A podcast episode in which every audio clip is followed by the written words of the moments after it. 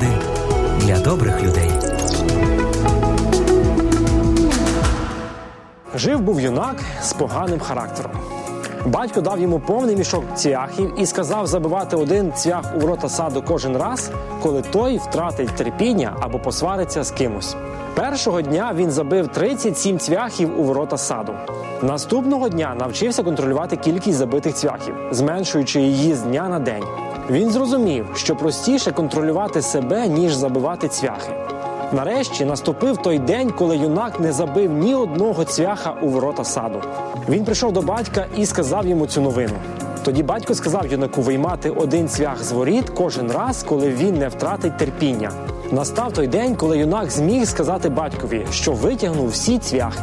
Батько підвів сина до садових воріт і сказав: Сину, ти чудово себе вів, але подивися, скільки дірок залишилося у воротах. Ніколи вони вже не будуть такими, як раніше. Коли ти з кимось сваришся і говориш йому неприємні речі, то залишаєш йому рани, як у тих воротах. Можеш встромити в людину ніж і потім витягнути його, але завжди залишиться рана.